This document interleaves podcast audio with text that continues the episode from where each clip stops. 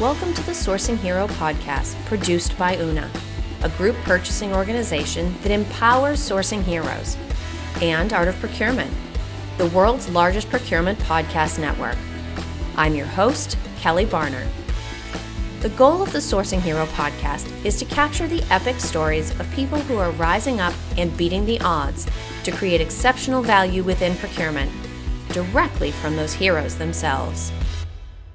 Today, my guest here on the Sourcing Hero podcast is Chandhrika Venkataraman. Chandhrika is the founder of Source Refresh LLC, a boutique consultancy that creates data backed sourcing models for subject matter experts, startups, minority owned businesses, and nonprofits. She's also the host of her own podcast, the Source Refresh podcast. So, hi, Chandhrika. Thank you so much for joining me. Thank you for having me here, Kelly. So, I shared very high level in my intro some of the things that you're focused on these days, but sometimes somebody's journey is the most important part of their story. What else should people know about your professional background? There are two things in my career that I'm extremely grateful for. One is that I've had the opportunity to learn different industries I started my corporate career in machinery manufacturing. I moved into CPG manufacturing after that, and finally found myself in retail. And over the course of, you know, what, what I call these segment hops, I was also blessed to take on roles of increasing responsibility across every leg of the supply chain, uh, from sourcing procurement to manufacturing and to merchandising. And you know, through all these rotations, if you will, I this is how I know that my passion for procurement is all enduring. well, you know what it's it's nice obviously to talk to somebody who has a passion for procurement, but also to know that it's enduring. Uh, both because procurement is constantly faced with new challenges, but also because being on an entrepreneurial journey comes with challenges of its own. And I know that you're on that journey as well as many of your clients. How does that help you relate to their point of view or outlook on the world? So, my clients are mostly small or mid market businesses. And, you know, just by virtue of that, we share a lot of commonalities like speed to market while balancing profitability in a resource constrained environment. But more specifically, I'd like to highlight a couple of areas where I think I've benefited from being an entrepreneur myself. The very first one is agility uh, you know we've seen studies all across you know there's almost at least one reputed study that gets published every year that talks about how small businesses that prioritize agility see 20% increase in revenue growth compared to those that do not and honestly i can vouch for that firsthand I started out as a procurement strategy consultant focused on profitability. But over these last couple of years, the supply challenges that have impacted all of my clients' basic production capability, those have necessitated that you know i redefine my offerings to include other value added services across the supply chain. And uh, you know the second aspect that i would talk about uh, you know that that's really benefited from me being an entrepreneur myself is for a small business, establishing networks is so critical. And since I started on my journey, my own network has tripled in size. And this comes in super handy even for my clients because this extended network that I have is an easy way for me to share resources way past my expertise. Uh, you know, just a recent example that I'd like to share one of my clients is looking to diversify into e commerce. And luckily, through my network, I was able to connect them to a digital transformation expert who just knows the nuts and bolts of powering e commerce sites. And honestly, this is the best part of my entrepreneurial journey. I love being a connector. Now, when we talk about that entrepreneurial journey, that certainly makes it sound individual, but we're also thinking about sort of the company or the organizational as a whole growing. Based on what you've seen and experienced, when in a company's growth cycle should they really start to think about sowing the seeds of formal procurement? So, the procurement professional in me says every organization must have a designated procurement person right from inception. Yeah, day two, right? Day, day two. First, you turn on the lights, then you hire procurement. exactly, right? But that is not realistic. And good news, it may not be necessary, right? So, realistically, a company should consider putting formal procurement in place as they scale up. Now you know scaling up could mean different things for for different businesses.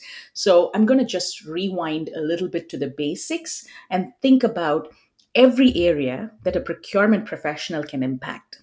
The basics right? Cost quality assurance of supply regulatory compliance and finance risk and innovation right if these are all the big buckets that you know procurement can impact if a business is at a stage where any of these parameters become relevant, then I'd say it's time for you to invest in a formal procurement process. Uh, now, I, I know this sounds a little abstract. So, just to break it down into rule of thumb decision points, right? Like, like if, if you're a if, if a listener is going, okay, how do I translate what what was just said into some relevant metrics for my business i would say the rule of thumb decision points are supplier growth are you at a point where you've you now have way more suppliers than when you started out with and this is critical right as a business grows their supply base must grow so that we can ensure that you have a diversified supply base and so that would be a big point, right? Uh, so now your supply base has grown. So then you need to have a formal uh, supplier relationship management program in place. Similarly, with transaction growth, if you find yourself at a point where you know whatever systems you're using are not robust enough for you to handle the volume growth of your transactions, then you need a formal, maybe a P2P system in place. Uh, another rule of thumb that I've seen play out in the real world is your supply chain length and complexity. A very small business could get away with just sourcing products from a distributor, for instance, right? But as your business grows, you probably want to start going to origin right? If you're if you're importing uh, or you at least want to go direct to source. When you start going direct to source your supply chain length is going to increase. And with that increase so is the complexity that you bring into your supply chain. So when you when you find yourself at that point you know it's time to bring an expert in so that you can actually get your category strategy right and you can actually analyze and understand the risks in your supply chain and and lastly i would say it depends also on the complexity of the market that you are in. And I'm not talking about the market where you're selling your products, but I'm talking about the buy side market. How complex is that? Um, and I, I think that would that would be definitely one more area where you say, okay, if the market that I'm going to be buying from is extremely complex, then I do need to have a formal strategy in place. Now, you've talked about a lot of different let's say business drivers that might cause a company to start investing in formal procurement. And I jotted a few of them down. So it's everything from the very straightforward things like cost and quality, but also regulatory compliance, security of supply, innovation. And certainly, especially procurement teams at very large, mature organizations do all of these things in sort of the end to end procurement spectrum of work and systems and processes. But for these smaller companies, they have to pick a place to start. How can they figure out? Because I'm sure the answer is not same for all companies. How do you recommend that these companies starting up formal procurement for the first time determine what should be their point of entry. You know, is it supplier discovery? Is it contract management? Is it sourcing? How do you advise them to figure out where the right place is for them to start and then build out from? That's a this is a very challenging question, right? And probably a controversial one too, because as you rightly pointed out, this is going to vary from business to business. It's going to vary from the, their stage of growth. It's going to vary based on the, the complexity of the markets that they are in. However, in my experience, one thing that I've seen fairly consistently is the easiest part of you know this this source to pay process the easiest part to tackle and the one with the highest value delivery is spend analytics um, you know if you can track every dollar you spend on your business even if you don't have a procurement team you can still run some very quick analyses and you can figure out patterns in your spend and you know, sometimes, and I see this happen with my clients, right? Sometimes a business is so small that they say, well, I really don't want to do this. Like it, I know, I know exactly where every single dollar is going. What they are often surprised is actually they actually don't know, right, where every single dollar is going. Mm-hmm. Sometimes you do uncover interesting insights from your spend analytics where you're going, oh, I had no idea. Um, you know, I was spending so much with this supplier. I knew they were important, but I had no idea what what that total, um, you know, dollar spend was.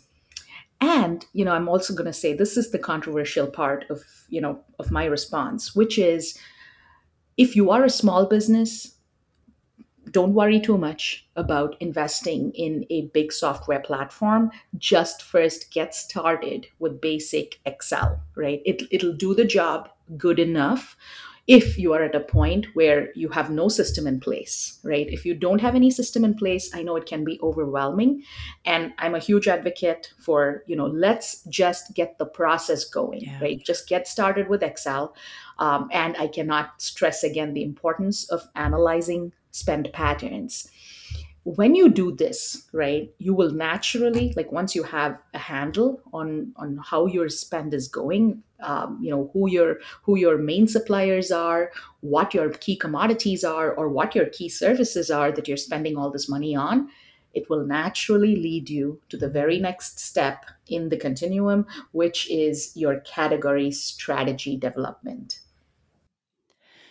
now you had said at the at the beginning of your comments there that you know having differing opinions on some of these how to build it, how to get it going can be a little controversial. And I actually suspect that maybe your answer to my next question will be similarly controversial uh, because the smaller you are, the more important your suppliers are to you. And yet, in many cases, the less leverage you actually have over them, which suggests to me that as a procurement professional, you have to think very differently about who your strategic suppliers truly are. And I know this is a terrible practice for podcasts. I'm doing air quotes around strategic, right? Because it's like what does it mean right it's it's so different for everybody it's different by category and company and industry and company size so if you have a relatively new procurement organization at a small or mid-sized company how should you go about thinking about or identifying who your strategic supply partners are and air quoting it is absolutely right because you know there are there are different versions there are different um, you know definitions uh, and you know the the one of the one of the most common things that you really um, use to classify this is the Kraljic matrix, right? Where you're saying, okay, these are my, I, I do a lot of spend with them and, uh, you know, they are very critical to my business. So they are strategic. But to your point, right, if you are a small business, uh, you know, you, you might be totally dependent on a supplier who probably has no idea you even exist. And even in those instances, I would say a strategic supplier is anyone who can impact your business, who plays a very critical role in your business's success. These typically, again, breaking it down into you know day-to-day language these are suppliers who provide high quality products or services that are critical for you to run your business. They are usually reliable partners. They have a strong track record of delivering the products or services on time at competitive prices and at terms that are favorable to you and usually they are respected in the industry segments they serve. However, one overlooked aspect of you know the, these kinds of strategic supplier relationships and one under leveraged aspect is that suppliers bring in innovation and continuous improvement. So if you have a supplier that you are your business depends on them and they are your conduit or channel for bringing in innovation and continuous improvement there you have it that is a strategic supplier to you now what another another big piece of this is does the supplier also view you as critical to their business. And for many small businesses that might not be the case. It is okay. It is perfectly okay. It doesn't mean that a strategic supplier um, you know should also view you as a strategic partner. It's in fact not even possible right? So instead we really look at you know um, how your supplier is viewing you is a function of the the future opportunities that you can share with them right? The future growth that you may have in your business how does that translate for your supplier? That's the key to you know building that strategic partnership in a way that benefits both parties. Now you raised a really interesting point there that i want to pause on before we wrap the topic and that's that there's a difference between having a strategic supplier or designating a supplier as strategic and then having a strategic partnership because a supplier can be incredibly important to your company and they have absolutely no idea who you are. Or you can have a strategic partnership where the two companies really have to work hand in hand in order for both organizations to succeed. I think that's an interesting distinction that maybe gets glossed over in a lot of conversations around supplier relationship management. That is absolutely true um, you know oftentimes again you know just just bearing in mind that all these frameworks for understanding your suppliers they've all typically originated from larger organizations where you know again it's likely it's highly likely that you know if you have a strategic supplier your supplier also considers you strategic to their business and you know you have a mutually beneficial relationship. This is where that equation gets turned on its head when it comes to small and mid-market businesses. And you're you're absolutely right. So this is where we need to you know for for a small and mid-market business really they need to be looking at you know not just who is important to them but also understanding how their supplier views them and figuring out and this is critical to negotiation success right? Figuring out how is it that you can um, add value? Or how is it that you can help your supplier grow even when you you're not you're not you're not their biggest revenue generator right? Mm-hmm.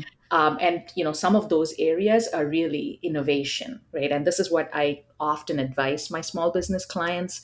The one thing that they can do better than any of the larger corporations is speed to market.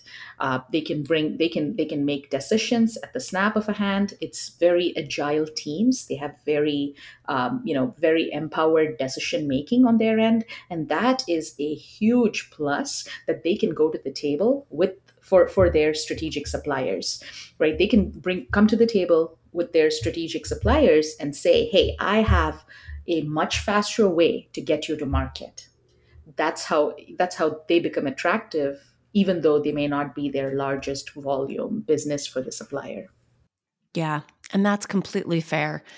Now Chandhrika as we start to wrap our time together i want to take you through what you certainly know as part of the sourcing hero tradition and that is to give you a choice of two questions and you get to answer whichever one you like.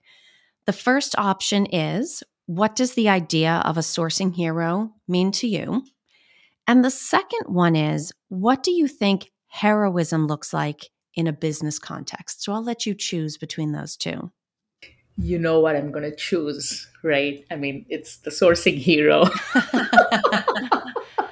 and actually, it might be very close, very close to um, you know general heroism in a business context but I'll, I'll specifically talk to this because this is very close to my heart a sourcing hero to me is someone who speaks truth to power.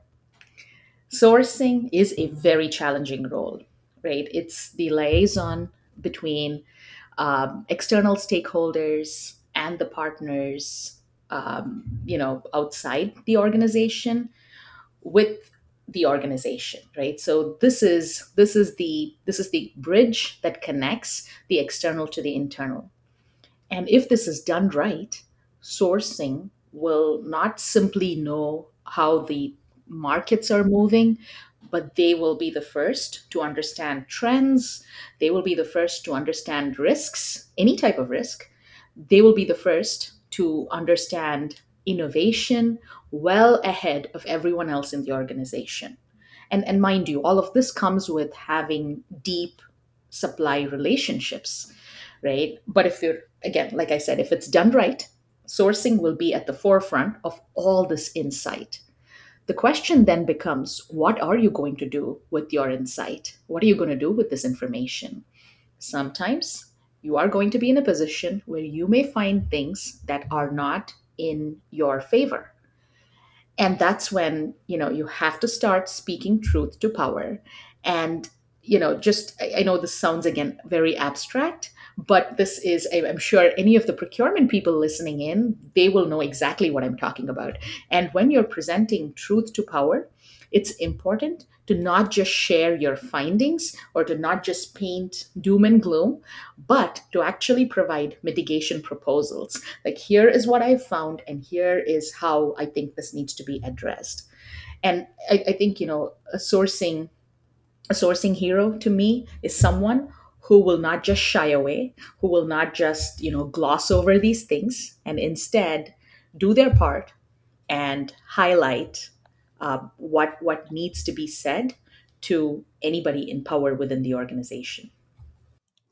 And certainly, I can appreciate where you're coming from on that simply because I think, especially today, most procurement, procurement professionals need a certain level of courage in order to get their job done. If we're really filling the role that the organization needs us to fill, then we truly need to be sometimes bringing forward information that may actually be making decision makers uncomfortable. So, if we're doing our job, people aren't going to be happy with us all the time, but in a circular way, that's sort of proof that we're serving the role that needs to be filled.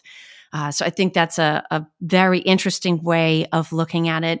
And I certainly appreciate you being here today to share that point of view and to talk about your experience. If people that have listened in and would like to connect with you, would like to reach out, would like to learn more, what is the best way for them to connect? So I'm extremely active on LinkedIn. Uh, some may say embarrassingly so. so that's a great way to reach me. Uh, I also have a website, www.source-refresh.com. And of course, I'm the host of the Source Refresh podcast, where I interview small business leaders from around the world about their supply chains and their support systems. So, any of uh, you know, getting to my website, uh, tapping me on LinkedIn, uh, those are those are great ways to reach me. Excellent. Well, Chandhrika, thank you so much for being with me today. Absolutely, my pleasure. Thank you for having me. Thank you for listening to this episode of the Sourcing Hero podcast. Join us again next time for more true stories of sourcing and business heroism performed by your colleagues and peers. Look for the Sourcing Hero wherever you get your podcasts, and don't forget to subscribe. Finally, don't forget, sourcing heroism is taking place all around us every day. Keep your eyes open and you're bound to see it. Until next time, I'm your host, Kelly Barner. Stay well and always remember that you can be a hero too.